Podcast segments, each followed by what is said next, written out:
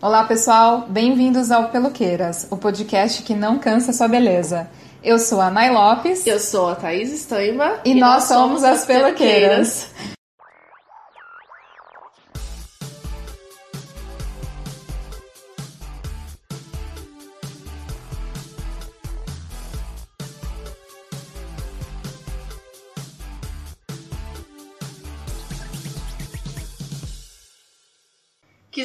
Toda a vida humana fosse pura e transparente liberdade, disse Simone de Beauvoir.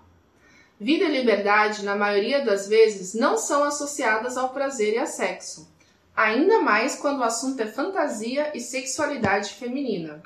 Não à toa, uma pesquisa na Universidade de Montreal, em Quebec, no Canadá, de 2014, constatou que homens têm mais fantasias, conseguem descrevê-las sem medo e têm uma vontade enorme de realizá-las. Indo totalmente na contramão das pesquisas, as peluqueiras promovem aqui uma discussão para quebrar tabus e tratar de liberdade sexual feminina. Para isso, a gente chama mais um time de peso aqui para ajudar a gente a discorrer sobre isso. Temos três mulheres incríveis aqui e eu vou começar perguntando para você, Ma, quem é você na, no salão? no salão. No salão. Bom, meu nome é Maíra, é, eu tenho 28 anos, eu sou bissexual, sou poliamorosa e sou de Campinas. E é isso. Fechou. Eu sou a Karina, eu moro atualmente em São Paulo, eu tenho 33 anos e vivo hoje um casamento monogâmico, heterossexual uma pessoa que eu amo muito. E pro tema, eu acho que interessa saber que eu sou escorpiana. eu acho que é muito interessante a gente saber disso. pra mim não diz nada. Vai, Kate. É, gente, eu sou a Kate. Eu tenho 31 anos, sou de Sagitário, já que você falou que você é escorpiana. Adoro. é, também sou casada, mãe de uma menina de 5 anos. E é isso. Ótimo, excelente. Eu não vou me apresentar, mas eu acho importante falar que sou de Ares. é isso, gente. Só que todo mundo falou, segundo a minha amiga Bruna Mascarenha, eu sou de peixes e meu ascendente é leão. X. Foi o que eu gravei. Ela mudou todo o resto, mas eu não lembro mais. A gente vai trabalhar no seu mapa astral, tá bom? Gente, eu vou começar perguntando para vocês. É, como falar, se falar sobre sexualidade feminina é falar sobre liberdade. Pega quem quiser. Se não pegar, vou direcionar. A gente direciona. Eu acho que falar de sexualidade feminina é primordialmente falar sobre liberdade. Na verdade, eu e a Mari estava até conversando uhum. no carro, falando exatamente sobre isso. Eu acho que a gente está numa onda de feminismo e de falar sobre empoderamento, né? O fatídico o famigerado e polêmico empoderamento. Uhum. Eu acho que tem muitas possibilidades de, de trajetória de empoderamento pessoal e, e sociopolítico, de uma forma geral.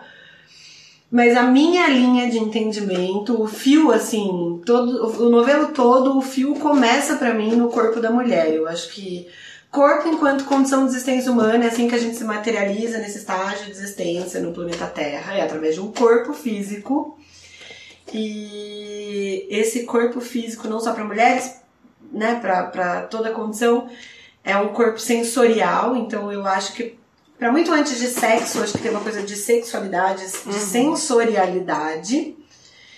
E eu acho que a mulher moderna, ela ainda não se deu conta do, do, do potencial que habita nesse corpo e nessa pele que ela veste. Eu acho que quando ela se der conta disso aí, nós temos muitas coisas que acontecerão. Ui, adorei. adorei. Acabou o podcast. Quer falar, Kate? Fala, Kate. Olha, eu concordo em número e grau. Eu acho que é muita liberdade. Quando a gente chega nesse ponto de, de, de falar, de se amar, de entender nosso corpo, as coisas que a gente gosta, que a gente quer fazer. Não é só na em tudo, né? Não é só no sexo. Aí eu acho que a gente é livre. Exato. Acho que vocês falaram tudo, é isso aí. eu acho que tem uma questão, ainda quando se trata de mulher, como a gente tá focando mesmo na, na liberdade sexual feminina, é que por vários estímulos externos é, da sociedade, do, da, do que nós estamos, nós estamos inseridas, a gente aprende pra gente que o nosso sexo é dar prazer para um outro. Uhum. Principalmente um homem. Uhum. Então, a gente faz sexo para agradar o outro. E demora, ou muitas mulheres nunca descobrem o que, que faz ela gozar. E precisa-se um pouco de egoísmo aí. E a gente não é treinada a ser egoísta. Não é um egoísta de. Como é que a gente pode dizer? Do dinheiro, não é nada disso. Mas é um egoísmo tão simples de se tocar. Então as meninas não são estimuladas a se tocarem. Um adolescente que é pego se masturbando, ok. Um menino que toma banho demorado é ok, é esperado. A menina não pode fazer o mesmo. Imagina você tomando um banho demorado. Hoje não dá. Mas eu já meus banhos demorados. Só que, é claro, eu tenho uma criança, como a Kate, eu tenho uma- um menino de 4 anos. Então os meus o meu tempo ficou mais, mais, mais apertado. Porém, eu encontrei no meu tempo um momento só pra mim. E só pra mim, independente do meu marido. É um tempo só pra mim. Então eu me masturbo todos os dias. Podemos começar por aí. Uma, uma boa partida. Já que a gente tá falando então de masturbação, eu queria saber se vocês praticam o autoerotismo, ou seja, a masturbação, e o quanto isso é importante pra vocês. Pra mim é como comer. Tamo e beber água. Maravilhosa. Eu não passo um dia sem comer e beber água, gente. So sorry. Vai, cá. Maravilhosa. É, é, é- é- isso pra mim é complexo. Sim, eu acho que a autoestimulação faz parte da minha rotina de existência mesmo, assim, cotidiano. Mas, porque, de novo, pegando o gancho daquilo que eu falei antes, a maneira como eu enxergo isso, é, eu acho que tem linhas da nossa vida que elas se, elas se entrelaçam, assim, linha de sexualidade, de criatividade, de vitalidade, na verdade, elas são a mesma. Então, assim, é de novo, não é sobre sexo, é sobre existência, é sobre condição de existência, assim. Se você não tem essa essa coisa de perceber o seu próprio corpo, de tocar o seu próprio corpo, de se dispor a se conectar com o que você sente, que isso não é uma coisa que você precisa de um tempo para se dedicar para sentir. Você precisa de um tempo para se dedicar para perceber o que você sente, mas sentir é é fluxo. A gente né? tá sentindo é, a gente tá sempre. sentindo. Muito bem. Você se dando conta ou não. Então a gente precisa se atentar, se desconectar dessa, dessa vida louca que a gente vive insana. O meu lado antes tem vencendo, não adianta, é de partida. Fala.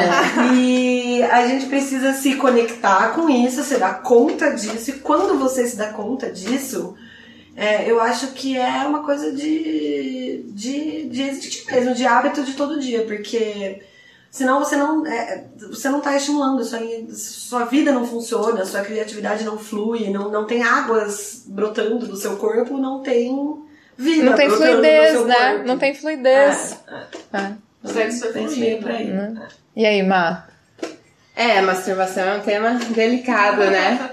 Eu acho incrível, assim, quem tem esse hábito de se masturbar todo dia, as mulheres, né, principalmente. Conheço várias que, né, antes de dormir ou, ou quando acorda, tem essa prática. Pra mim é. Eu tô me redes- redescobrindo nesse ponto, porque pra mim a masturbação sempre esteve ligada com a pornografia.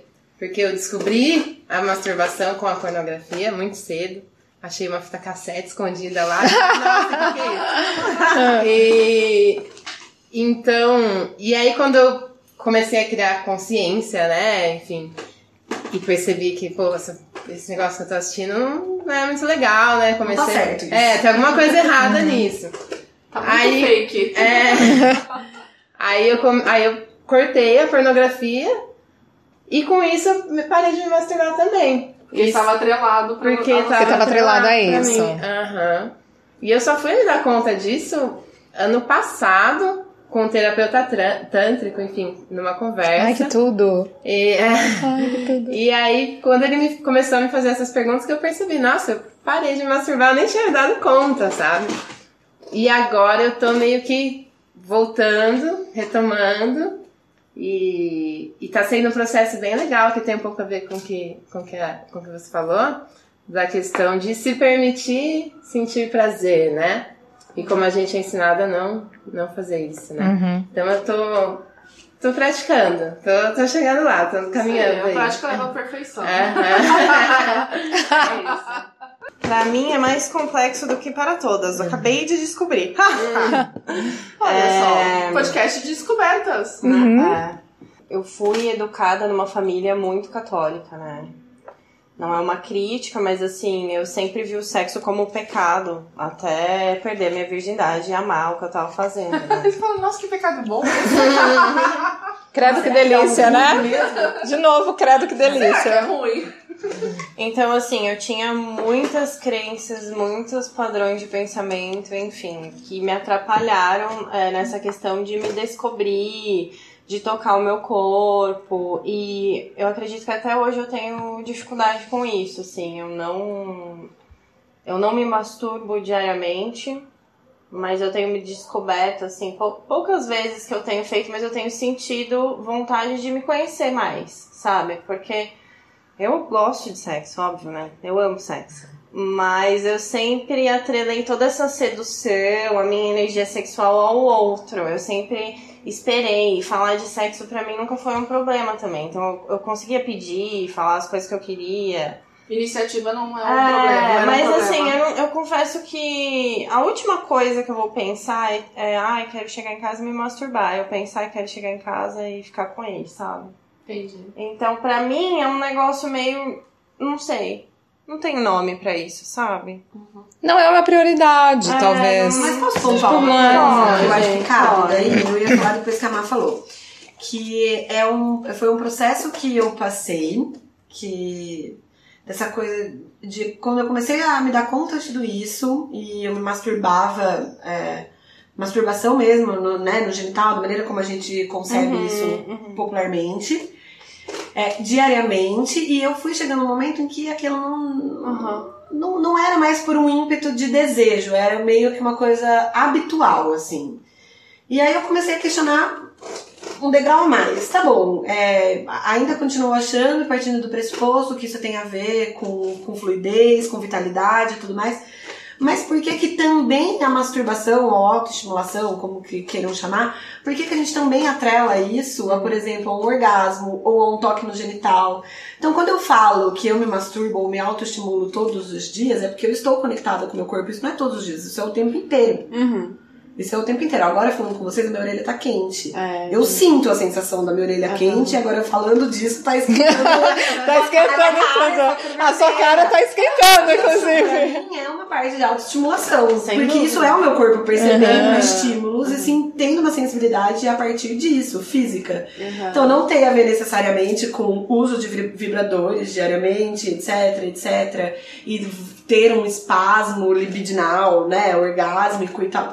Não necessariamente. Então, assim, é, a gente pode entrar aí, encosta um pouco na linha do, né, agora do polêmico autocuidado. Uhum. Que, de novo, na dinâmica liberal tá virando um checklist, né? Uhum. Já fez Sim, a rotina de autocuidado. É a mesma, é não entrar, talvez, é, é só uma ponderação no sentido de, tá, é, pensando aqui, é, não me masturbo todos os dias. Será? É. Uhum. Será? Que não? O que, que é se masturbar pra você? Então, exatamente. Talvez pra você seja um ponto, pra Isso. mim é outro diferente. Exato. Sem talvez essa dúvida, seja uma questão é. importante. É o E a masturbação, até na masturbação, a presença é fálica. Então todo mundo Sim, acha que tá é. se masturbando se ela enfia dois dedos na vagina, ou se ela usa Exatamente. Exatamente. um, algum, qualquer outro estímulo de enfiar, né? Tem gente que coloca legumes, tem gente que compra um vibrador. Tem gente que pergunta se você se masturbar é. Ai, você tem um vibrador? As pessoas É, associam ao fálico exatamente. sempre, né? Mas, cara, é autoconhecimento. Eu sou exatamente, eu sou, só que eu sou nesse ponto desde, sei lá, 16 anos. Então, eu olho alguma coisa que eu gosto muito, eu não preciso me tocar. Aquilo vai entranhando nos meus pensamentos, Sim. eu vou sentindo aquela corrente elétrica no meu corpo e de repente eu usei, sei lá, no meio de uma reunião, porque eu estava prestando zero atenção na reunião, porque acontecia sempre quando eu trabalhava em empresas. E estava no meu pensamento, tipo, cara, Mana, eu faço. meu corpo? Eu faço isso almoçando. Eu tô almoçando lá sozinha, tô escutando. É sério, eu tô almoçando lá, curtindo o meu prato, né, comendo, Nossa, de essa repente. carne deve tá boa, né? Olha. Mas é isso, é isso. Assim, eu, eu juro pra você, eu faço isso almoçando. Às vezes eu escuto alguém, algum áudio, alguma coisa, enquanto eu tô almoçando. Escuto muito podcast enquanto eu almoço, inclusive. Eu vou viajando no tema quando eu vejo pá. Seu corpo. Ele... Entendeu? É isso. É, Nosso corpo é, é sensorial, né? Total. É, é isso. Óbvio, não, não tirando a Claro. importância de um Claro. toque no genital, Lógico. até para uma questão de familiarização, Claro. de identificação de quais são os estímulos, né? Que, Sim, que- conheço, que te despertam mais, exato. Mas é, expandir esse horizonte de o que que é se autoestimular. Exato. Ah, o que que te- Autoestímulo. O que que te excita? Exatamente. É o estímulo, autoestímulo, né? Bom, pegando a, a- a linha da, da Kate, da Ma, que ficaram mais. Né, falaram um pouquinho sobre essa cultura que a gente tem de não falar sobre isso. A mulher, ela sempre foi reprimida ao falar sobre sexo. Então, historicamente, ela foi privada do próprio gozo. Isso é muito, muito triste, né? É, sexo é um assunto que a gente não é acostumada a falar, a gente não é ensinada a falar sobre isso. Então, como é hoje para vocês falar sobre isso com seus parceiros no geral e em sociedade? E eu queria saber de vocês se existe uma culpa. Isso, eu tô lembrando do áudio que você me mandou lá atrás. Eu falei, mulher, vamos falar sobre isso. Quer começar? Posso? Vai. É, falar sobre sexo com parceiros, é isso?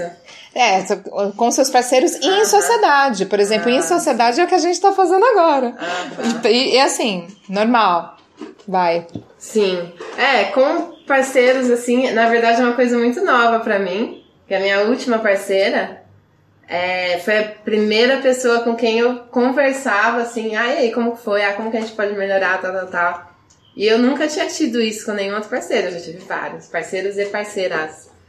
É, então, assim, nossa, deu uma expandida, assim, pra mim, enorme. É, mas mesmo assim, eu sempre tive muita vergonha de falar, até pedir o que eu quero, é, ou direcionar, né? É, acho que é mais. Vergonha e culpa tá, tá ali, né? Uma do lado da Sim. outra, né? Uhum, São climas. É. É, e sobre falar em sociedade, é, tá, tá ali também. É quando eu falei pra você sobre culpa, vergonha, eu tava falando mais especificamente sobre pornografia. né? Ah, sim. Mas a gente vai chegar lá.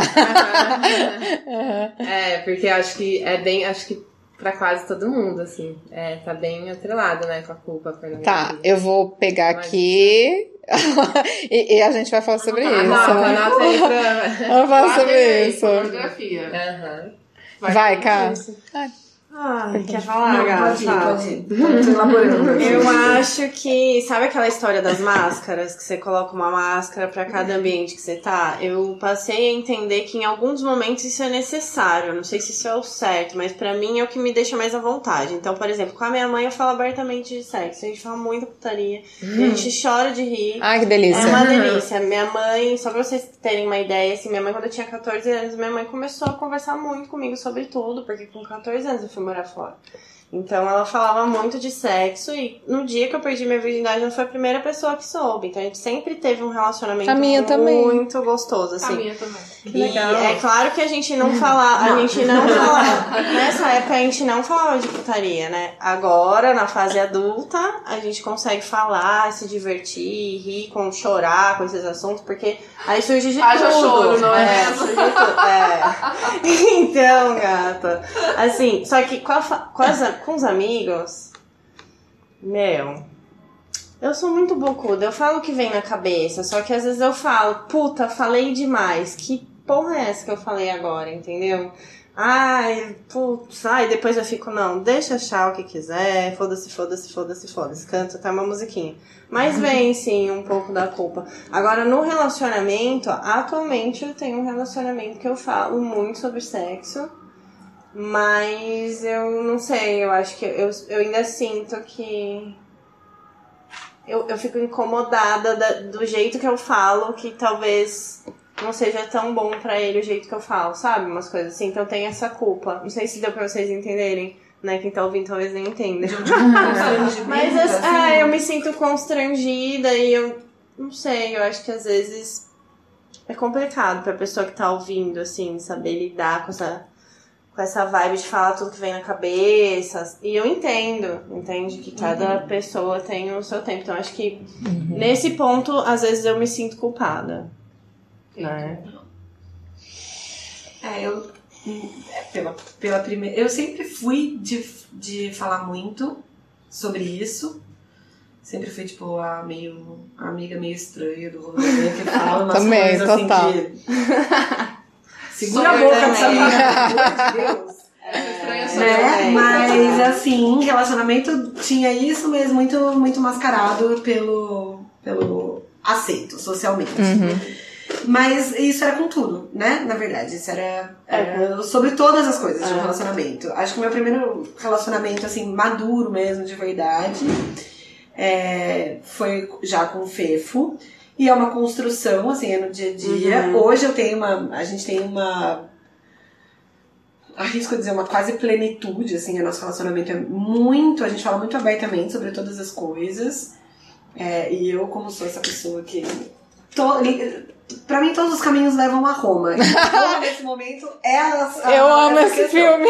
Então, assim, todas as coisas dão a volta e vamos falar sobre sobre gozo e capital, entendeu? São as únicas duas coisas que me interessam na vida.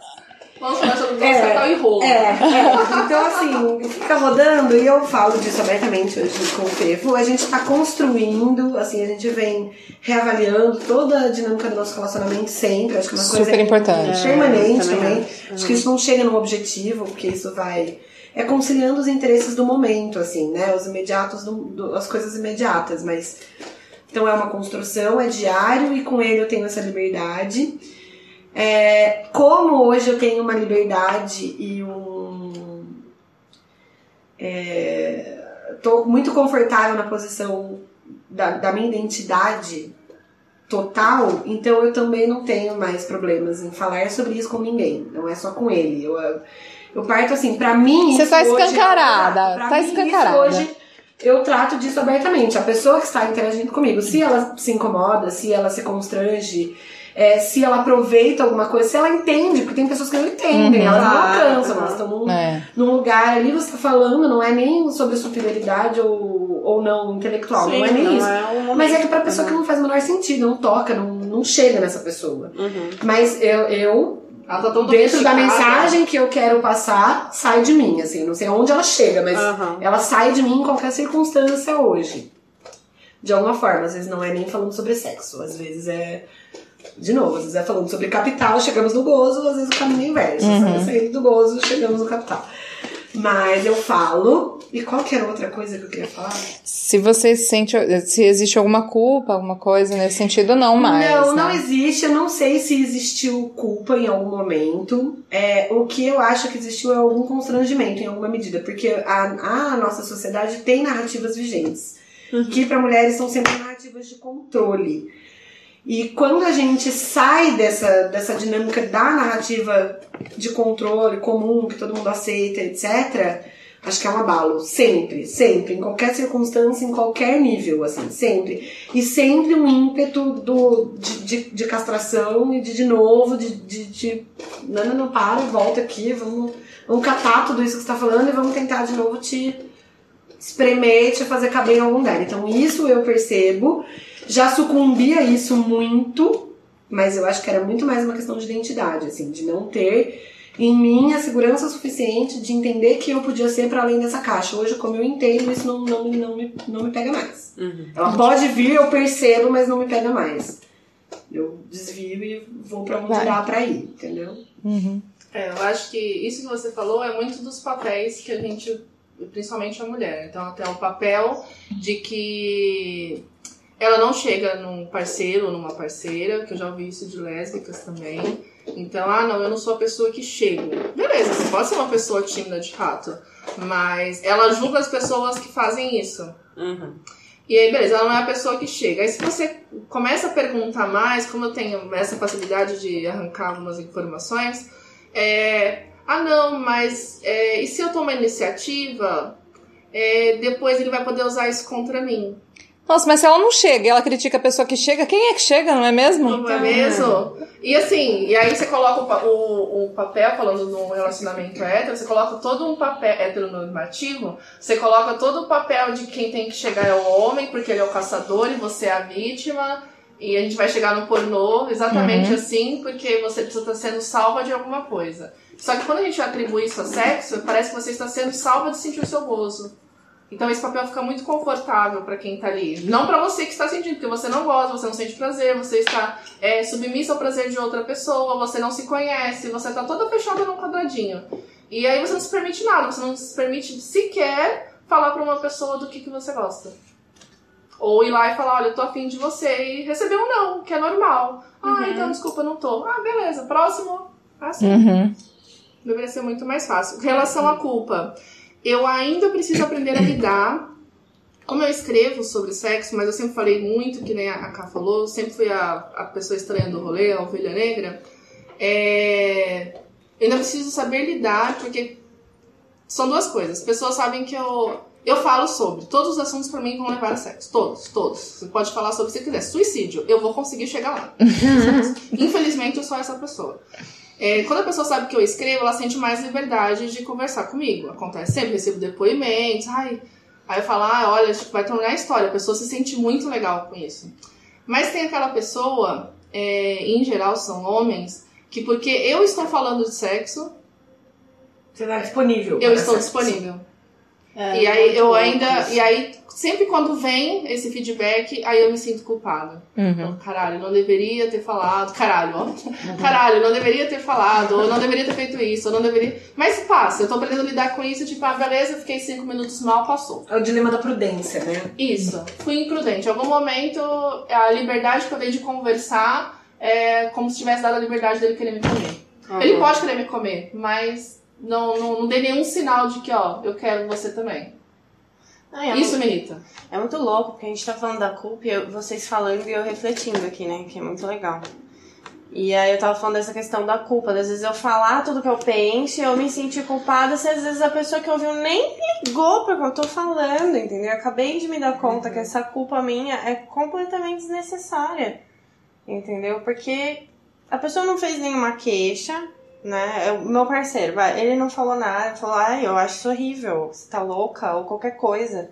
E eu tô aqui me culpando porque eu falei algo que eu tava sentindo. Você vê que louco isso? Uhum. E você, dona Nayara? Como é falar sobre isso? Pra mim, puta, é muito normal. Eu falo sobre isso tranquilamente com qualquer pessoa e tento colocar o que eu posso no meu dia sobre sexo. Como eu falei, tô almoçando e tô viajando e tá, tá tranquilo. E assim, eu, eu nunca tive culpa, é, eu sempre tive sorte em todas as pessoas que passaram na minha vida, de eu conseguir falar, ó, isso aqui não tá bom, isso aqui tá legal, isso aqui funciona assim, pra mim funciona assado. Eu gosto até de fazer um feedback depois do sexo, eu acho legal, acho que é importante, funciona. E tenho muita dificuldade com quem não gosta de falar sobre isso. Então, eu já tenho dificuldade de me envolver com pessoas que não gostam de discorrer sobre sua sexualidade. Então, acho incrível. Tava com uma pessoa que que não estava querendo muito falar sobre isso, queria falar sobre todos os assuntos possíveis imaginários, e quando a gente chegava no, no assunto principal, que é, meu, não tá rolando, não tá acontecendo, vamos falar sobre isso, ai, a lua hoje tá linda, tá perfeita. Então, pra mim, não funciona, tá? E não tenho culpa alguma. Tipo, ah, eu sou essa pessoa mesmo. Se você gosta do meu conteúdo, gosta do que eu falo, bem-vindo. Se não te, se você não tá pronto pra ouvir, tchau. Então, eu- acho, acho que eu consegui adquirir essa maturidade com, com o tempo e é assim pra mim que funciona. Então, é basicamente isso. Bom, vamos em frente, né?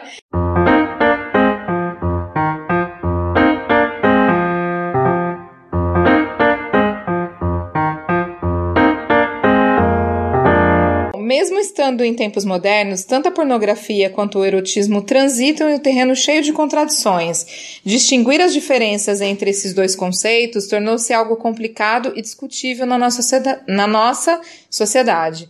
A diferença reside na forma como se usam as palavras e o próprio corpo. Então, em que momento vocês começaram a consumir algum conteúdo erótico voltado para o prazer da mulher e como foi essa experiência? É, que nem eu contei pra vocês essa minha é, jornada aí com a masturbação, que eu parei de assistir pornô. E aí agora eu voltei a me masturbar e voltei a procurar, né? Vamos ver o que, que eu acho aqui uhum. que faz mais sentido pra mim. É, isso é recente, assim, uns dois anos pra cá no máximo. É, e aí eu descobri um termo que pra mim fez toda a diferença, chama female friendly, hum. né? Que é exatamente significa uhum. isso, conteúdo de pornô pra mulher. Assim, nem tudo eu acho que a gente acha nessa categoria, eu acho que se encaixa nessa categoria, né? uhum. né? Porque mesmo esses female friendly porn, né, é bem falocêntrico, né? Assim uhum. como a maioria dos pornôs são, né? Quer falar, Cá? Quero. Mas, uhum. é... Quer esperar mais uns minutos? Quero. Vai, que Olá, sobrou pra mim, né? Eu tava super afim de ouvir ela falar. Olha, ó, já que a gente tá aqui pra falar a verdade, então vamos lá. Eu acho Põe que na roda. Põe... Conteúdo específico e direcionado, não tô consumindo nada, não. Eu acho que eu tô no meu momento, assim, de me conhecer e de olhar para mim, para as minhas fraquezas, para as coisas que eu amo e que eu odeio em mim. E acho que a sexualidade ela é um ponto a ser trabalhado sim. E esses conteúdos que eu, eu não leio, assim, eu leio contos às vezes, vejo um, alguma coisa lá no Instagram, no Lambi Lambi, é isso, né? Lambi Lambi. Lambi. Às vezes eu leio, acho muito legal, mas acho que a minha vida em si é o conteúdo que eu tô trabalhando da minha sexualidade. Então, sei lá, às vezes é uma dança feminina que eu faço, eu percebo que aquilo energeticamente me traz um, um desejo, mas não ler conteúdo, buscar, pesquisar, sinceramente não. O pornô tradicional, você pornô... não tem nenhum contato? Ah, eu já tive, né, assim, aquele, aquela coisa de ligar a TV do motel e dar de cara com aquilo, só que não é fe... não, aquele pornô tradicional, não o conteúdo uhum. direcionado pro feminino. E como eu não conheço, não sei. Pornô de motel, é? Deus me Adorei é o termo. Pornô de motel. Deus me livre. Adorei. Ah, uau! Né? Então, se feminino mesmo. É. Ok. Ah. Cá, chegou sua hora. Chegou. É, é tanta coisa. Nesse momento, minha cabeça tá, tipo, meme da Nazaré, assim, fazendo mil coisas. Olha esquentar a orelha. Eu tô esquentando o corpo inteiro agora. Eu não sei onde eu me enfio agora. Olha. É, então, eu acho válida essa. Bom, acho válido, não tem que encaixar nada, né? Cada um sabe o que, o que acontece com você. você. Mas pra mim, eu acho válida essa jornada de, de sair do pornô mainstream, tradicional, que na verdade eu acho que nenhuma mulher nunca se identificou com isso, né? Uhum, é. Enfim, a gente só fingia isso, até porque era cool falar. Porque sexo era fingimento. Né? Então você tinha que seduzir alguém, então era legal você ser, tipo, a transante, a super fodona, que usa lingerie e acha super legal, fazer boquetes. Então, tava lá a coisa. Tava na pauta que não era ok, mas enfim. Aí tá bom, aí veio Erika Luxa, fins, vamos falar aí da. Vamos tentar arrumar isso. Soft pornô, ok. Eu, é. eu, sinceramente, assim, não, não julgo, acho que faz muito sentido, acho válido. Passei, e que é muito criticada, é, né? Ela é muito passei criticada. Passei por esse lugar e me libertei desse lugar. Porque eu acho que no final das contas, de novo, gente, é, desculpa ser repetitiva, mas é, é, acho que no final das contas é, estamos tornando todas as relações de consumo. Todas. Todas as relações interpessoais são relações de consumo. Por, aliás, eu ouvi uma coisa esses dias, eu não sei aonde, eu não faço a menor ideia, mas eu ouvi em algum lugar, provavelmente em algum podcast, falando sobre a etimologia da palavra pornografia, que ela faz uma alusão direta à escrava sexual. É daí que vem o termo. Hum. Então, seja a pornografia feita por homens para homens, seja pornografia feita por mulheres, teoricamente para mulheres, estamos falando sobre pornografia, estamos falando sobre é, manter o condicionamento do corpo da mulher nesse lugar de objetificação, de subserviência, de opressão e de serviço mesmo, né? De estar a serviço. De prestar o serviço, né? Pra mim, isso é um contrassenso, assim, é, é na, na, na, contramão. Quando você fala isso, Kate, sobre. Pra mim, a minha dinâmica de excitação tem muito mais a ver com autoconhecimento. É, eu estou cada dia mais buscando esse lugar, porque eu acho que é sobre isso. Eu acho que corpos. é, por exemplo, a gente fala muito sobre fantasias, na pesquisa que você mencionou na, na pauta. É, tem uma pesquisa dizendo que os homens fantasiam mais e falam mais abertamente sobre fantasias. E ok, então nesse sentido, leva a gente a uma conclusão de que, poxa, essas mulheres, pra- a- nesse processo de libertação das mulheres, se elas pudessem fantasiar mais e, se liber- é, e falar mais abertamente sobre isso, seria uma evolução. E ok, eu acho um passo válido na jornada, acho que é um, um passo. Mas ele é só um passo, ele não é um objetivo, ele não é o lugar de, de se chegar. Porque, na verdade, quando a gente fantasia, de novo, talvez a gente esteja levando isso pra fora. É. Quando, na verdade, sexualidade é sobre a gente, é sobre o seu corpo, independente. É, é, não é como. Como que diz? Autossuficiente. É, um, é o seu corpo que ele já é assim, ele já tem essa condição. Aham. É só uma questão de conexão. Então eu acho que a gente tem que, muito resumidamente, é sair da condição de consumo Aham. e entrar numa condição de conexão. E eu acho que a pornografia não tem nada a ver com conexão. Acho que a pornografia é absolutamente uma parte de consumo. Então, hoje, eu. A, a falar pra você que não consumo, mentira. Às vezes consumo sim, que eu brinquei com você da dopamina, é real isso. A dopamina é um, um hormônio, um enzima, sei lá que porra é a dopamina no nosso corpo, um neurotransmissor, não sei, mas que ela trabalha na, na dinâmica de recompensa. Então, o mínimo, o menor esforço para máxima recompensa. Por isso que os pornôs vão ficando de repente é um pau no buceta, de repente são cinco paus de jumento na orelha de uma pessoa virada de ponta cabeça. Porque ela vai precisando disso. E é muito mais fácil quando você tem uma imagem, tem um estímulo visual, um estímulo auditivo, qualquer coisa assim, Aham. sensorial é, externa. E aí os- né, você vai fazer esse processamento fisiológico aí que eu não sei explicar. E você vai, vai se sentir excitada no, no sentido fisiológico do seu corpo tendo reações de excitação. Do que você simplesmente falar, não, não estou excitada, mas eu vou parar agora, eu vou conectar com o meu corpo, vou perceber tudo. Porra, é muito mais difícil. É. Isso leva tempo, isso leva É. dedicação, isso leva presença, isso leva toda uma coisa, sua dopamina fala, não, amor, pega lá, porra do vidinho, tá no celular. Mais tá fácil, mais rápido. Cinco minutos, que é o, agora a discussão, que estão levando essa discussão, que já tem um tempo, pra a discussão do vício em vibrador. Que é a mesma coisa, você pega um vibrador, faz uma vibração que nenhum pau faz, uma mão faz, uma língua faz, uma parte do corpo faz. Super Seja de rápido. homens, de mulheres ou de jumentos, Uhum. mas nenhuma coisa humana faz Aham. aquilo. E aí você encosta lá e, tipo, você gosta, você tem um orgasmo em 3 segundos. Aham, Em, dez- em lógico. 3 minutos, vai, pra ser mais realista. E aí você vai entrar numa relação, você tá cansado, você tem que tomar banho, você tem que tomar banho. Você tem uma tem que relação com uma pessoa normal. Não é que você É. também é normal. Aí você fala, hum, não. É, não. querido. Não, mais pra cá. Velocidade 6. Agora para. Agora calma. Você desiste, tipo, vamos dormir, entendeu? Gente, vocês É tinham que ver as isso. nossas caras. É, tipo, é fazer um esforço, um exercício mesmo, assim, um, Ah. um compromisso de falar, não, vou tentar entrar em contato com isso. Vai ser exaustivo, por isso que eu começo e me contento com estou percebendo a minha orelha agora. Aham. Minha sobrancelha coçou, isso pode dar um. Até a sobrancelha. Nossa, Uau. sabe? E tudo bem, por hoje é só o que tem disponibilidade. Amanhã, se eu tiver com uma hora livre, quem sabe a gente vai dar uma esperada pra ver o que mais acontece. Quais são as outras reações? disso, sabe? Uhum. Mas é. Ah, E Eu acho que é, é exatamente isso que você falou. Eu escrevo, mas eu comecei a escrever porque eu não conseguia ler aquilo que eu gostaria de ler. Então, por isso eu comecei a escrever contos eróticos. E Obrigada, senhor. é, obrigada. É, porque eu acho que como todo mundo eu tive as primeiras experiências com, com pornô. E na verdade não foram experiências, foram um pouco.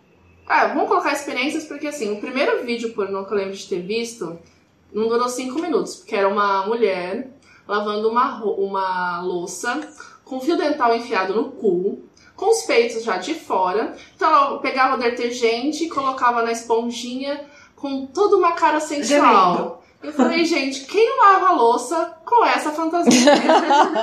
Não estou conectada. Mas vamos ver onde isso vai dar. Aí a mangueira vaza, a mangueira ótimo, a torneira vaza. E aí ela sai da cozinha, toda rebolando com um salto 15. Aí Lavando fica, a louça. "Caramba, Quem tava... eu tô lavando louça errado. Foi a primeira vez, eu tô lavando louça errado, eu não aprendi a lavar louça assim. Aí ela ia até a porta do apartamento e tinha um encanador saindo do elevador. E o encanador era gato, estava com o pau limpo, porque, né, estamos aí, Ministério da Saúde, tentando fazer os homens fazerem higiene. E aí ele entra e assim, ela leva ele até a cozinha e, cara, e a partir daí era só dominação. E foi assim, cinco minutos eu consegui assistir. Eu falei, gente, não faz sentido nenhum. Eu, essa relação não existe. Essa relação não existe. Aí, beleza. Comecei a ver outras coisas. As outras coisas eram todas iguais. Eu falei, então isso não é pra mim. Vou começar a ler. É, na época, quando eu cheguei na internet, era tudo mato. Oi, gente. é, tinha poucos escritores na internet. E aí tinha um que eu gostava muito, que é um tema que eu gosto muito, que é vampiro. Então tudo tem essa coisa da fantasia, que vai viver eternamente. Tinha filme do Brad Pitt, Tom Cruise, blá blá blá. É, e aí no começo eu comecei a gostar dos contos dele, e depois eu vi que terminava sempre da mesma maneira que é a atuação da vítima. Então, era uma mulher indefesa, XYZ, ou era já uma vampira, mas que ela se sentia com alguma coisa falta e aparecia um homem lá no meio, ou uma mulher que parecia que tinha as mesmas é, especificidades de um homem. Então, era um teatro que eu falei, cara, isso não não me eu representa. não me conecto com não isso. conecta. Não me conecto com isso. Não me conecto. E até hoje, quando começou a sair. Era tipo Disney para adultos. É, não, eu não sei o que que era. Aí, sei lá, tinha começado a sair, ah, não, vem cá ver o nosso pornô feminino. Aí eu ficava, cara, mas esses corpos também não me representam. Eu não estava conectada. E é aquilo, ah, beleza. Então hoje eu não tô afim de me conectar comigo mesma. Então eu vou lá e vou assistir alguma coisa, eu vou ler alguma coisa, é onde eu coloco quem eu, eu gostaria de ser e aquela pessoa que eu gozo através daquela pessoa. Não fe... Em algum momento parou de fazer sentido. Então hoje eu não consumo vídeo nenhum. E até é difícil, às vezes, canais assim que mostram só fotos, sabe, eróticas, é difícil me conectar com esse material também. Porque tá muito. E geralmente esse material é só corpo feminino. Eu não sou uma pessoa que me sinto só com o corpo feminino. Eu também gosto de ver um corpo masculino. E aí eu comecei, cara, por que, que eu não tô olhando pra dentro? Por que eu não tô olhando pro meu corpo? Por que, que eu não paro na frente do espelho e olho pro meu corpo? Me conecto com o meu corpo, com o corpo do meu companheiro. E aí eu comecei a achar as pessoas reais incríveis. É.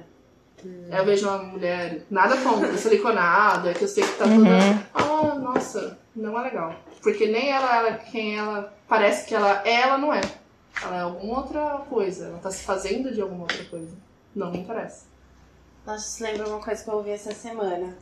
Eu tava conversando com uma amiga, uma, tava conversando com uma amiga, amiga assim, né? Conheci um dia, fiquei amiga já. É, esse tipo. e aí ela tava falando, ela é gorda e sempre foi gorda. E aí ela falou que teve um dia que ela teve um momento com ela no espelho, que ela decidiu ficar peladona e ficar se olhando, e se olhando, e se olhando, e se olhando, até o momento em que ela começasse a se amar como ela é. E ela falou que sentiu muito prazer quando ela fez isso. E a hora que eu ouvi isso, eu lembrei de mim, depois da maternidade, porque, meu, muda muito, né? É, eu fiquei, meu, eu queria transar o tempo todo. Não sei se isso é normal. E eu não conseguia, porque eu tava amamentando e amamentar me excitava. Gente, desculpa, eu achava o máximo amamentar. É prazeroso amamentar. E não é o prazer do ai, quero transar agora. É, É. uma coisa. Quem já amamentou sabe que legal que é, É sair leitinho ali. É. Então, assim, é, eu peguei um dia, eu tava amamentando a Clara e eu fiquei peladona também na frente do espelho com a minha barriga vazia, né? Que nem nem sai, você fica aquele negócio. Eu falei, eu preciso me amar aqui. Porque se eu não me amar aqui, como é que vai ser? Eu vou ficar louca, meu corpo mudou, não é mais o mesmo. Então, eu acho que essa prática às vezes falta na gente mesmo, sabe? Você falou dessa coisa do, do olhar para um corpo verdadeiro, que é um corpo real, entendeu? E, e curtir aquilo que você tá vendo, com pelo, sem pelo, sabe? Do jeito que Sim, é, sim, com dobra, sem dobra. Meu, Estria, é lindo! que E eu é. tô, tô até aqui, ó, tô quente. Vê? Pois é, Ah. chega em algum momento, é, para todas nós, eu acho que aqui que a gente já tá mais dentro do- dos movimentos, que a gente discute pautas feministas, é, Pra mim sempre foi muito claro, eu não me atraio por corpos, eu atraio pessoas. Uhum. É muito claro. Às vezes a pessoa, sei lá, olhando assim, eu acho que eu não transaria. Se eu conheço aquela pessoa, Exato. cara, ela vira assim um deus grego que se ela falar vem, eu já tô lá. Não, e é legal isso que você falou, porque o nosso corpo é a nossa história também. Sim. Então, meu. Nosso corpo é a nossa existência. É. Se tirar o seu corpo, o que você é? Nada. Nesse mundo, nesse plano, nada. E a mulher só é ensinada a você odiar. Não, porque ela tá gorda, porque ela tá magra, É. porque ela tem estria, porque ela Exato. precisa colocar isso, de novo, chutar aquilo. a gente tá, tá falando agora uma pessoa que a minha irmã acabou de fazer o curso, ela, é- ela é dentista, acabou de fazer o curso de harmonização facial. Essa é a carreira da minha irmã nesse momento. A cobaia principal da minha irmã é a minha mãe. Então, assim, estou desguarnecida de referências em família, porque eu sou literalmente nesse momento a ovelha negra. Porque Aham. não consigo, não consigo. Sabe aquela coisa de olhar pra mim e perguntar: Nossa, ficou bom? Caixa. Eu reconheço seu trabalho, tá, tá, tá diferente do que era antes. O seu trabalho era deixar diferente, tá diferente. Agora, não consigo. Aquele de diminuir De bochechas tudo, de tudo. tal, que né? limpa aqui, faz aqui, aí fura aqui, faz preenchimento, aí sai a ruga. Aí a pessoa não tem rugas na testa. Eu acho isso bem estranho. A harmonização facial é pra você não se parecer com você, né? Não, a harmonização facial, eu acho que pra além de você não se parecer com você, é de todo mundo se parecer. Uhum. Porque todas as pessoas ficam iguais. É, porque a harmonização encaixa. facial, ela parte de um pressuposto. Ela harmoniza. um modelo De um modelo. que é mais simétrico, que tem lá todas as Sim. técnicas pra que esse modelo, esse é o modelo, esse, é o modelo ideal. perfeito. Então eu vou É. tentar tirar os, a- harmonizar o seu rosto para que fique o mais próximo possível do modelo.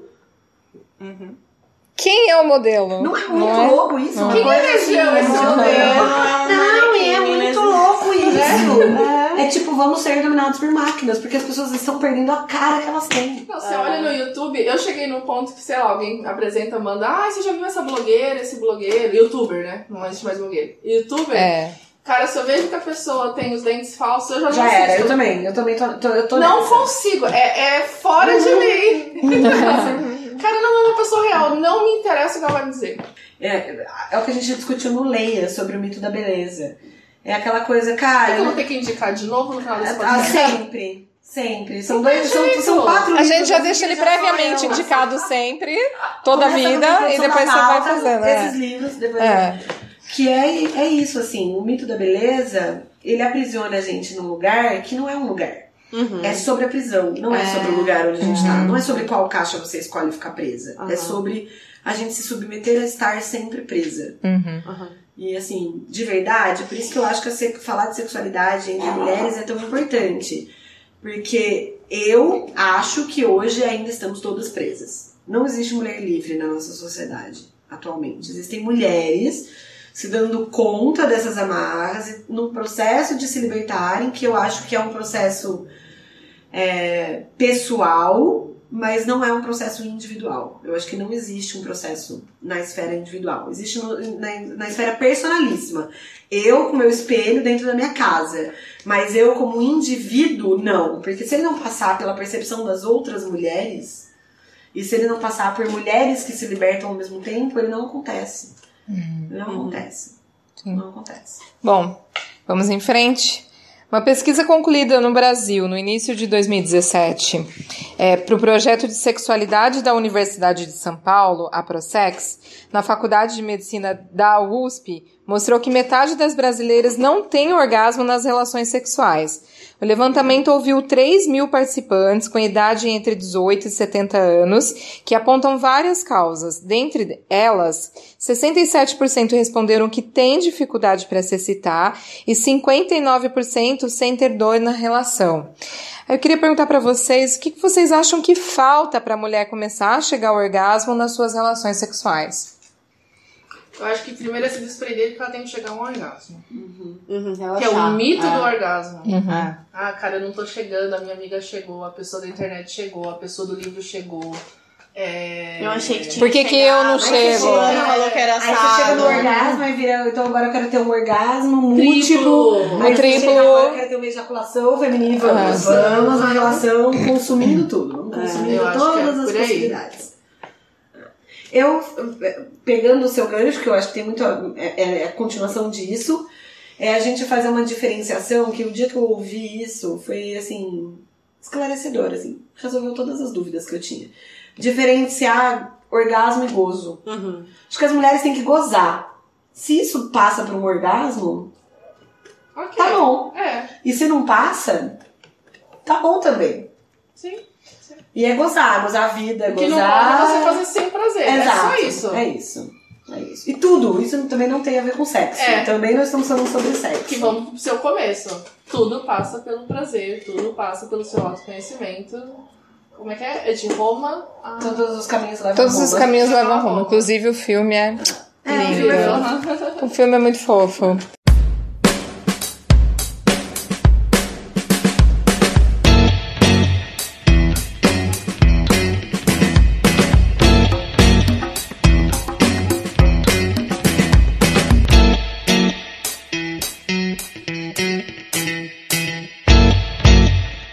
Outro tipo de conteúdo erótico que vem crescendo e ganhando força entre as mulheres é a literatura erótica. Vide, nossa, Sim!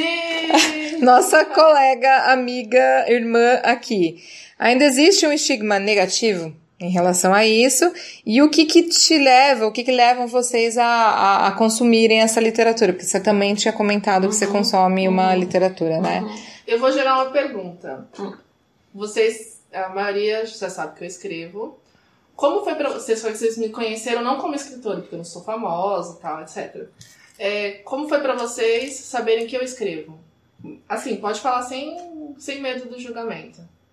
Pra mim foi ótimo, era uma coisa assim, tipo, nossa, que bom que tem uma pessoa que tá pondo no papel as coisas que ela pensa. É que eu, é, é, pra mim tem uma distinção clara entre o que é imagético, eu acho que imagem tá muito mais atrelado a, a estereótipos.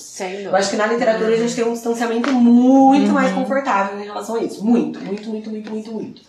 Segundo, que eu também acho. Eu não, não sou uma pessoa das artes, tá? Eu não posso estar falando agora uma grande merda, mas eu, é a maneira como eu percebo.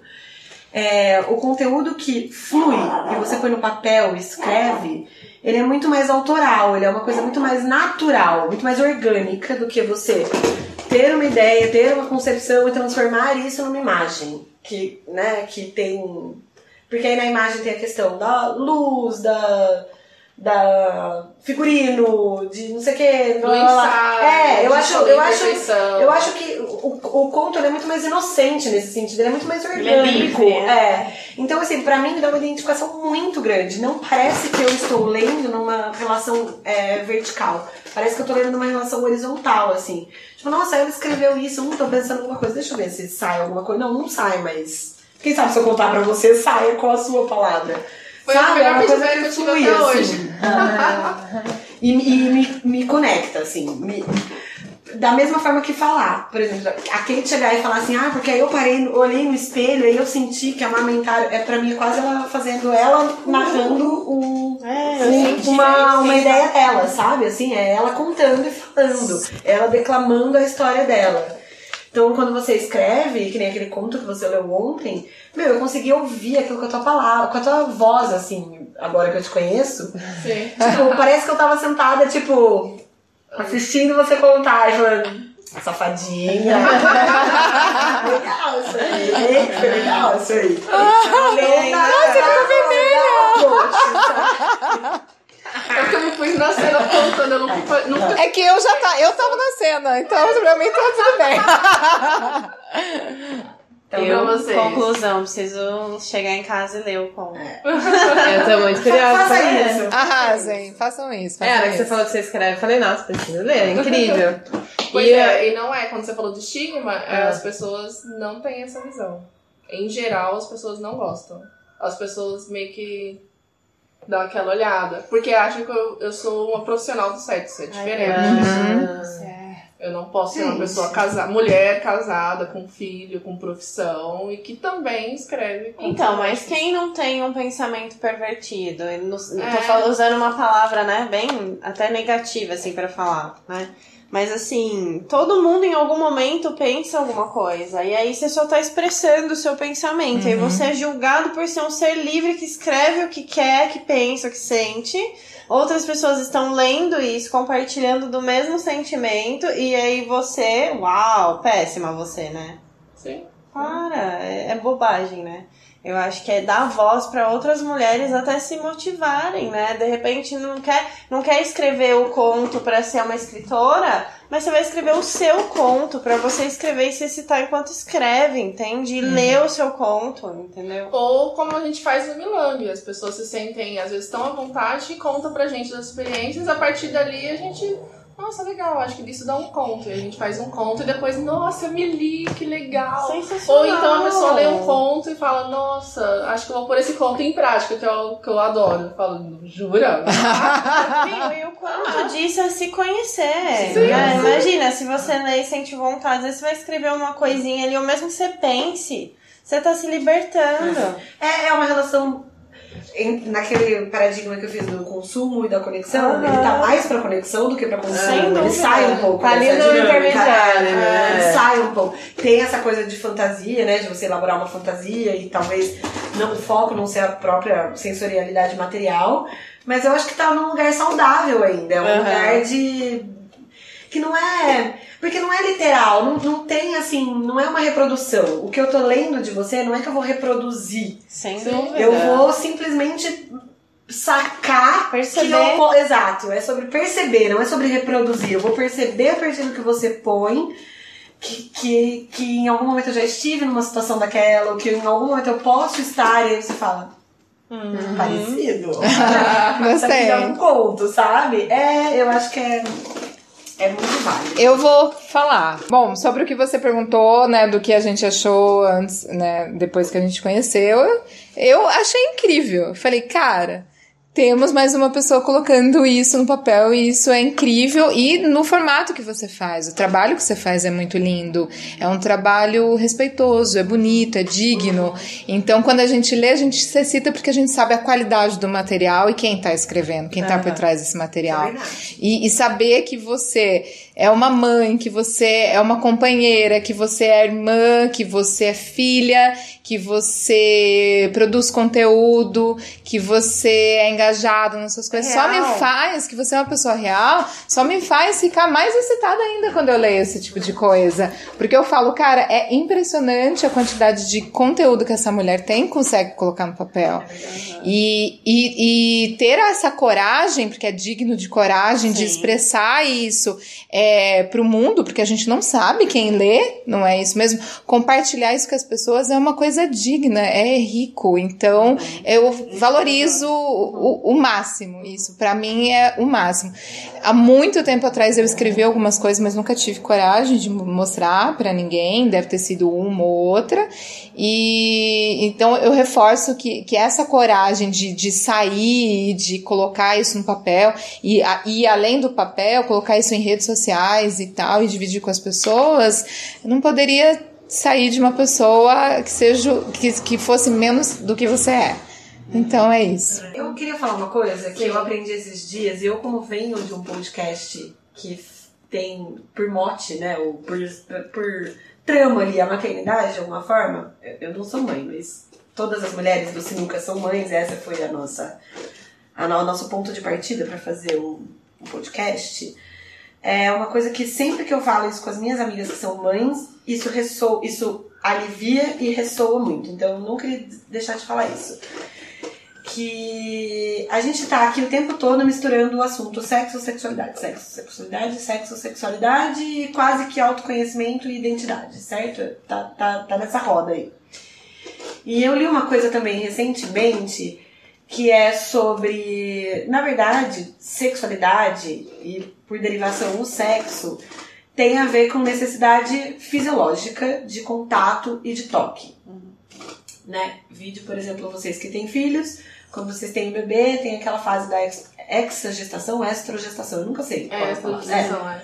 Que é essa coisa, né, do bebê, a própria amamentação, que é um, uma necessidade não só de sucção e nutrição, mas também uma necessidade de contato e tal. Uhum. E a contrapartida também é real. Então, por exemplo, a, mudança do corpo, que, que entra então a mulher que acabou de ser mãe numa fase toda de adaptação e tudo mais, Mas também existe que o contato com o bebê que você tem, principalmente nesses primeiros meses, também te supre, ele também te serve como contato físico. Com certeza. Então, a libido de uma mulher, ela tende naturalmente, por evolução da espécie, a nesse momento ficar comprometida em relação a parceiros sexuais, porque o toque da mulher, de- a necessidade do toque sexual, está sendo suprida pelo bebê, pelo contato do bebê. Então, assim, eu tenho amigas que, tipo, nossa, nunca tinha parado pra pensar nisso e, meu, acabou de explicar a minha vida, assim, sabe? Mudou minha vida saber disso, porque eu achei que eu tava errada e não senti. E aí me coloca também pra falar sobre uma outra coisa. Só explicando isso que você falou, eu acho que as pessoas que pensam isso é porque elas confundem esse toque que a gente tá falando da, dessa afetividade, Aham. do toque que a gente precisa de sexo mesmo, elas ah, quando você admite isso, parece que você tá falando que você sente desejo sexual pelo bebê. É, exato. E Não tem nada a não, ver. É uma coisa com a outra. Não. É só uma, uma questão de toque. A gente, como a gente tá falando de autossuficiência, apesar de a gente ter muito é, se excitar sozinho, a gente tem necessidade do toque pra viver. Do outro, sim. Viver. que esse contato Pode ser libera- sexual ou não. É, e ele vai liberar o hormônio, é uma Sim. reação Não, é uma questão de sobrevivência seu mesmo. corpo, Um ser humano é? sozinho, isolado, não tem condição de sobrevivência. E, por conseguinte, dá uma impressão de que também a gente que é mais desconstruído, tá falando sobre tudo isso, tá aqui enaltecendo os contos e tudo mais, parece, assim, pessoas, primeiro, bem resolvidas, segundo, transantes que estão aí, tipo, nossa, sexo uma vez por dia, e, tipo, nossa, e as pessoas admiram muito, por exemplo, a relação que eu tenho com o Fefo. As pessoas falam, ah, mas eles estão super bem. E, sim, a gente se dá super bem mesmo. Isso não quer dizer que a gente tenha uma frequência sexual que seja Aham, digna do que as pessoas acham, que eu também não sei quem foi que criou essa regra. Que é uma Porque também eu não sei referência. de onde as pessoas tiram que existe um número, porque ninguém tem um consenso sobre esse número e todo mundo se passa, pauta por esse número imaginário, mas enfim. Mas, porque na verdade eu acho que também rola, eu estou. é, me, me dei conta disso muito recentemente. Mas eu acho que também rola essa coisa de. Eu e o Fefo, por exemplo, nós somos um casal que a gente se toca muito. Essa coisa de se tocar e de tipo, "Ai, vinho e põe a mão, sabe? Eu acho que isso supre talvez uma necessidade de um ato que se consuma como um ato sexual. Então talvez a gente também consiga dar uns espaçamentos de atividade sexual, usando entre aspas desse imaginário mais do que o normal. Uhum, mais do que uma Mais referência que que ninguém sabe qual é a é. É igual a referência. referência do Eu já ia perguntar. é, você sabe tipo a referência do Rafael. É, por causa disso também. Então eu acho assim. Percebe como eu, eu, eu acho que dentro do sistema dessa dinâmica capitalista de consumo, a gente tá tentando seguir uma linha que, na verdade, é, é contraproducente em relação ao que é mais natural, mais fisiológico, mais orgânico, que é do o que te excita? A gente tem que Isso, Toque. isso. É, existir, né? Me, excita- me dar conta de que eu existo me, é, é excitante, pode me excitar. Aham. É, quantas vezes você faz sexo? Eu não sei. Será que sexo é tão necessário assim, no sentido de consumação, de, de um, um ato sexual? Nossa, aí entra um bilhão de. Você, por exemplo, que é bissexual ou que se relaciona com mulheres. Meu, isso deve dar um pano pra manga pra discutir. Porque tá bom, estamos falando sobre sexo. O que, que as pessoas acham que é sexo? É um pinto e uma buceta. E quando você não tem, faz o quê? Ah, então. Então vocês não Ah, transam. é, então, então não é sexo. Sim, Isso, sim. é. Tipo, quem é o homem da relação, exatamente. Aham. Sabe? Então, assim, é, é muito além disso, é muito antes disso, assim. Ai, é que punk. Kit tá interessada nisso. Quantas vezes a gente só quer um abraço, né? Aham. Que tá o toque, tá o carinho, tá a aceitação, tem um monte de coisas ali. Quantas pessoas já não se apaixonaram por um abraço? Às vezes uma pessoa que você já conhecia, às vezes você acabou de conhecer a pessoa e dá aquele abraço, três beijinhos e um abraço, você fala, caramba, É. o que que tinha nesse abraço? Não é? Não é? Né? O sexo, eu acho, apesar de escrever contos eróticos e gostar muito, etc., eu também, frequência, frequência, ainda mais depois de filhos, é uma coisa que você nem lembra que existe. É, mas quando eu sinto falta, é claro que eu falo e etc., temos essa liberdade. Mas o sexo ele é super valorizado. Mas ele é super valorizado porque existe a mente que ele é falocêntrico, porque ele tem que você tem que meter alguma coisa em alguma coisa. Uhum. E por isso que a gente, quando a gente fez o podcast das lésbicas, elas falaram isso. gente- é, As pessoas acham que lésbica não faz sexo. Exatamente. Que foram até ter uma página que contam. loucura, né? É, que elas vão na ginecologista, quando elas falam que elas são lésbicas, a ginecologista não quer nem examinar. Fala, não, tá tudo bem com você, querida. Ainda mais porque ah, você, não, você não usa anticoncepcional, tá? Ela não sabe o que fazer com você, Exatamente. né? Você não é um ser transante, né? Entre aspas, com um fálico, então também, tipo, tá tudo bem com o seu colo de- do útero, não é? Então é muito, muito complicado isso, Bizarro. né? A relação lésbica, ela não é reconhecida, né, socialmente. Não. Né? Muito menos. Não é. Amigas. Não é. Amiguinhas, ah, As meninas falam isso, né? Aham. Que não, não é reconhecido. Não. É, é, é muito interessante. Quantas vezes eu já não ouvi de amigas é, héteros normativas que elas têm necessidade do toque de uma amiga. E aí eu fico só tentando buscar do tipo, cara, você está num relacionamento falido, porque você não sente mais prazer nenhum com aquele toque e você não quer Você não se dá conta disso. se disponibilizar Uhum. pra sentir um toque diferente. Porque tem tudo, né? O, a- o relacionamento é heteronormativo, ele tem que ser casado, ele tem que durar pra sempre. Ele vo- e a é, especificidade da mulher manter a chama da relação acesa. Uhum. E é foda, cara. Se você não fizer, ele vai arrumar uma que faça. Gente. Que é a questão do anal, né? É Como, tão... como recebemos. Ai, gente! Quem céu, é, que nunca ouviu um coisa negócio desse na vida? Não, vai precisar do episódio pra falar de anal. É, é, exatamente. Vai precisar. Voltando pro pornô, é isso, gente. Como vocês podem ver aqui, a gente tem muitas críticas. E curiosamente, nós teríamos mais convidadas que chegaram ontem, anteontem, ficaram com muita vergonha de vir conversar, mesmo sendo anônimas. Porque sim, falar de sexo mulheres ainda é um tabu. E curiosamente, todas as pessoas que estão nessa mesa, elas têm maneiras muito próximas de se excitar. Uhum. O pornô não venderia que se batesse nessa porta. Tipo, não, obrigada, não quero. Ou seja, pornô feminista, pornô feminino, pornô é pornô.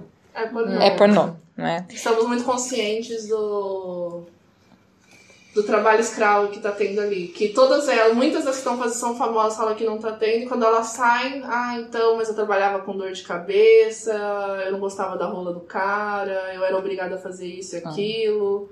E aí você fala, ou da, da mulher, eu tinha que trabalhar, sei lá, 15 horas, não sentia mais prazer nenhum. E pra quem ouve, cara, então, tipo, beleza, eu assisti cenas que eu sabia de pessoas que não eram reais e que eram não absurdo. reais em, em, em É. vários níveis. Ou seja, tudo performático, Sim, sim. nada, nada sobre. Nada real. Não. Nada real. Nem pra ver, nem pra assistir, nem a história da pessoa. É triste. Uhum.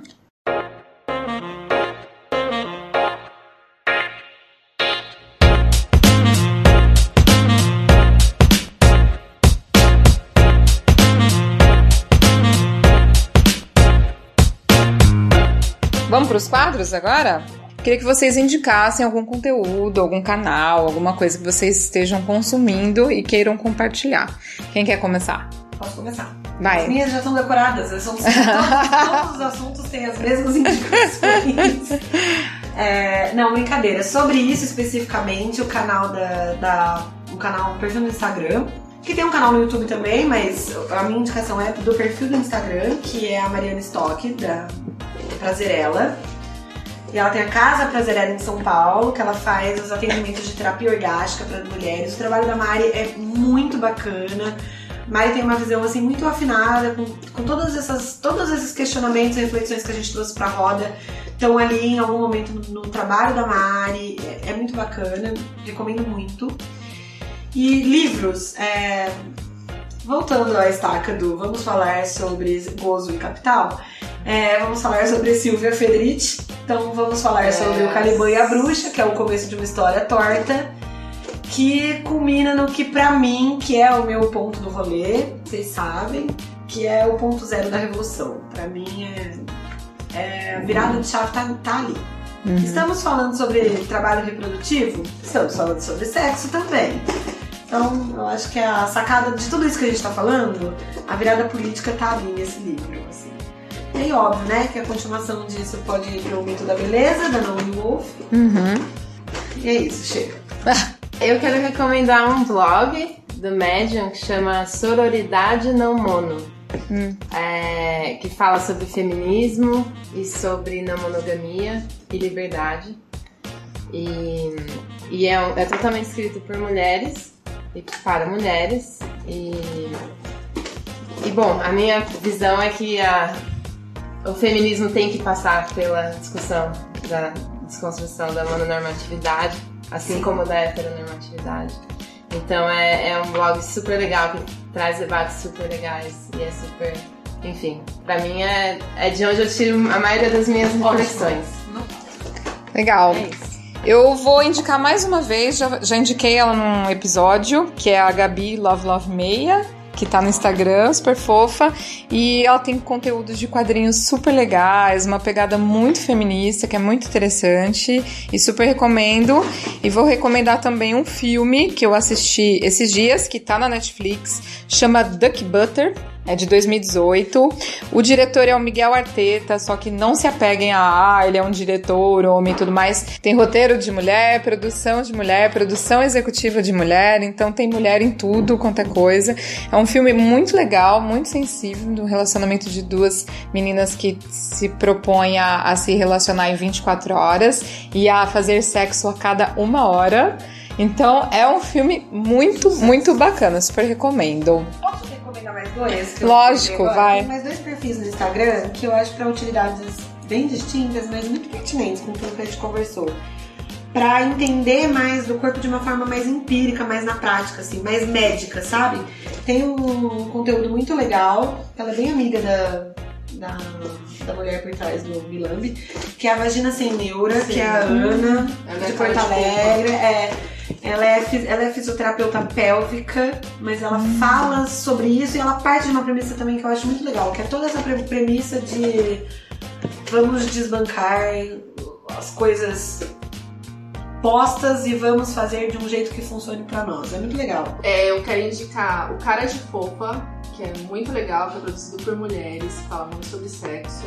O Ginecologista Sincera, que é papo de ginecologista de mulher real, então ela fala dos casos que acontecem com que ela pega, né, que elas pegam nos consultórios, de mulheres de todas as faixas sociais e vai, vai é, desmembrando tabus.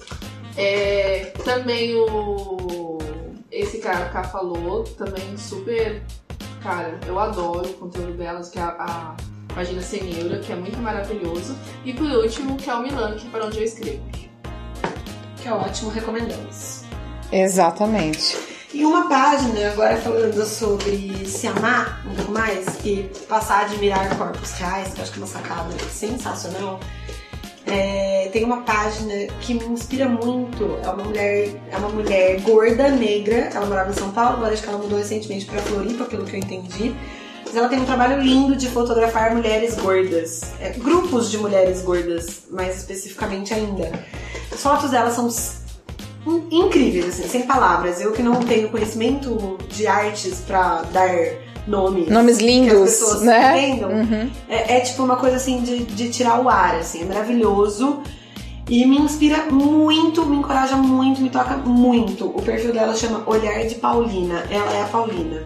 Que Ela faz legal. fotos maravilhosas. Tem alguns episódios do Mamilo sobre sexo. O Sexo em Falta, que é o mais... Um, um Ah, sobre esse eu achei é incrível. legal. Esse eu achei Mas eu acho que o maravilhoso. sexoterapia, pra mim, ele ainda desbanca, ele ainda é o melhor. Assim, quem, quem puder e quiser ouvir os dois, ótimo, tá fazendo muito bem. Mas se eu tiver que escolher um, sexoterapia, não sei mais o número, mas Joga é lá. com a Ana Canosa e o Cláudio Serva. Ana é muito maravilhosa, né? Legal. Legal. Agora, deixa um espaço para vocês deixarem um alô, um beijo, um beijo me liga pra alguém que vocês queiram, que é importante pra vocês e fica, vai. Bom, então eu vou falar que eu faço parte do Sinuca de Bicos, podcast Meninas, beijo a todas vocês. E é um podcast que fala sobre vida em sociedade atualmente, mas da perspectiva de mulheres mães, né? Que todas são mães, menos eu. Mas a gente traz muitas reflexões, assim. A gente tem, inclusive, agora não me peçam para lembrar isso, porque eu não vou lembrar nem do nome, nem do número, enfim, mas é. Temos episódios que passam por esse lugar sobre discutir sexualidade, sobre discutir sexo depois da maternidade, discutir autoestima. O episódio de autocuidado passa muito por muitos lugares que a gente passou aqui hoje nessa roda. Mulheres na Minha Vida é um episódio que também passa por alguns lugares que a gente passou aqui. Enfim, muitos. Conheçam o Sinuca. Quem não tem muita afinidade com o tema maternidade, busca por esses que falam sobre temas mais abrangentes e vai que hoje dá pra tirar muita coisa legal, modéstia à parte, de lá. Dá mesmo, eu não sou mãe e eu adoro também, então dá super certo. Ah, vou deixar um beijo pra galera do grupo Poliamor Campinas, que a gente chama família, assim. E, e, vou mandar o podcast pra eles depois. Ah, que legal! eu vou dar um beijo, mandar um beijo pra Laís Comper, que é a criadora do Milambi, minha chefinha. pra, e pra todas as escritoras, a Agnes, a Ana, a Lívia, a Lorena. E também pro Gustavo, que é o nosso único homem escritor lá, porque o Milambia ele é realmente uma pegada para mulheres terem voz. Sensacional. Agora a gente termina deixando aí um espaço para vocês fazerem os seus jabás. Então, deixem os seus arrobas, falem o que vocês quiserem, como que a gente faz para achar vocês. Vamos fazer assim. Vai, Kate. O meu é arroba kategarcia.oficial e lá no meu Instagram eu falo muito sobre desconstrução, assim, né? Na questão de autoimagem. Eu sou consultora de imagem, eu trabalho muito autoestima e identidade da pessoa. Não tem nada a ver com regras, não tem nada a ver com um estilo ideal, um jeito ideal, um corpo ideal. Não, tem a ver com o que você é, com o que você quer mostrar sobre você através da roupa que você veste. Então, quem quiser seguir lá, vou ficar muito feliz. Sigam, sigam, sigam. Vai lá. Ah, bom, eu tenho um projeto de um documentário sobre relações, sobre não monogamia.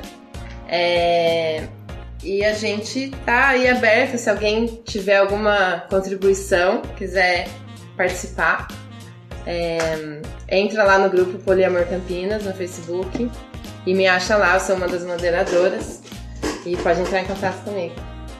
Perfeito. Vai, Cal. Bom, eu já fiz a parte do jabá. Bom, arroba. É, arroba. Sociais, arroba sinuca de bicos. e pra ouvir tem canais mais fáceis, acho o Spotify e o correspondente Deezer, não sei. É. Eu uso Spotify, então. É, mas tá aí. Ouçam, conheçam. Perfeito. Gente, a gente encerra mais um episódio, né, do Peluqueiras, com essas mulheres incríveis. A gente agradece a presença de vocês aqui, né, dessa disponibilidade de estar mais aí um sábado, com esse calor, poderiam estar fazendo outra coisa, estão aqui com a gente gravando, gente que veio de longe, gente que veio de perto, mas a gente agradece muito e fica aqui convite para vocês ouvirem o episódio depois e até daqui 15 dias. Obrigada, gente. Tchau, beijo. Beijo. Tchau.